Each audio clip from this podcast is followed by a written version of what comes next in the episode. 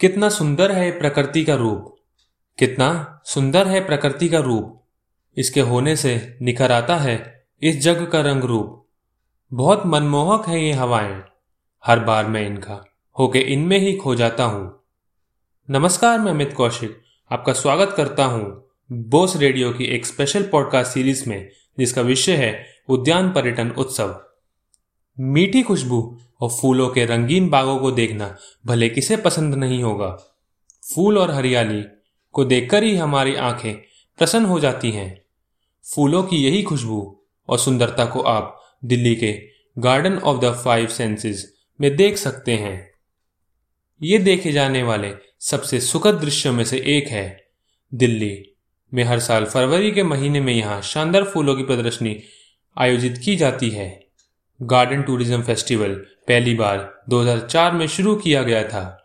इस फेस्टिवल में विभिन्न प्रकार के फूलों और विदेशी पौधों को प्रदर्शित किया जाता है। इस फेस्टिवल में पौधों की 500 से ज़्यादा किस्मों का प्रदर्शन किया जाता है।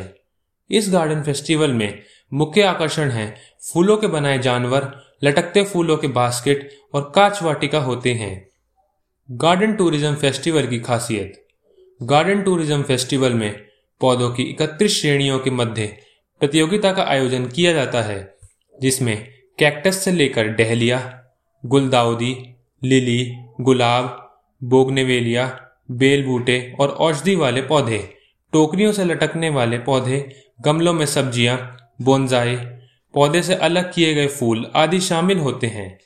उत्सव में फूलों से बनाए गए पशु पक्षियों की आकृतियाँ, ट्रे गार्डन पौधों से अलग किए गए फूलों को सजाना आदि इस उत्सव के अन्य आकर्षण हैं।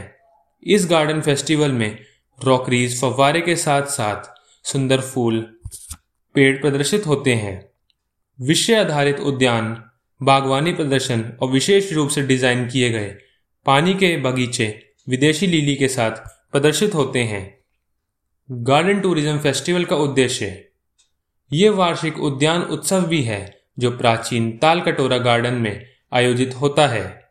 ये सैकड़ों रंगीन फूलों और विदेशी पौधों को भी प्रदर्शित करता है, जो दर्शकों की आँखों को झनकृत करते हैं। पर्यटन विभाग के मुताबिक, इस फेस्टिवल का आयोजन करने का मकसद लोगों में पर्यावरण के प्रति जागरूकता पैदा करना है। इसके अलावा, लोगों को ये भी दिखाने का मकसद है कि दिल्ली में फूलों की खेती किस स्तर पर हो रही है। फेस्टिवल के दौरान फूलों के शौकीन और बागवानी करने वाले लोग इसे एक बेहतरीन जगह मानते हैं। फूलों के प्रदर्शन के अलावा बच्चों के लिए चित्रकला प्रतियोगिताएँ, नवोदित कलाकारों के लिए कला शिविर और आंगतुकों के मनोरंजन के लिए विषयगत सांस्कृतिक कार्यक्रम भी इस उत्सव में आयोजित किए जाते हैं।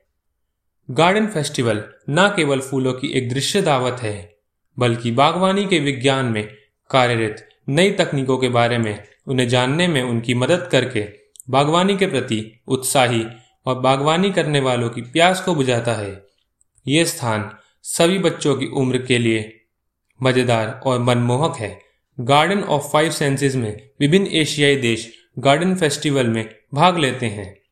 ये एशियाई शहरों के बीच एक स्वस्थ संबंध स्थापित करने में मदद करता है। गार्डन ऑफ़ फाइव सेंसेस जाने के लिए लोग साकेत मेट्रो स्टेशन से फ्री शटल सर्विस ले सकते हैं। यहाँ पहुँचने का समय सुबह 11 से रात 8 तक का होता है।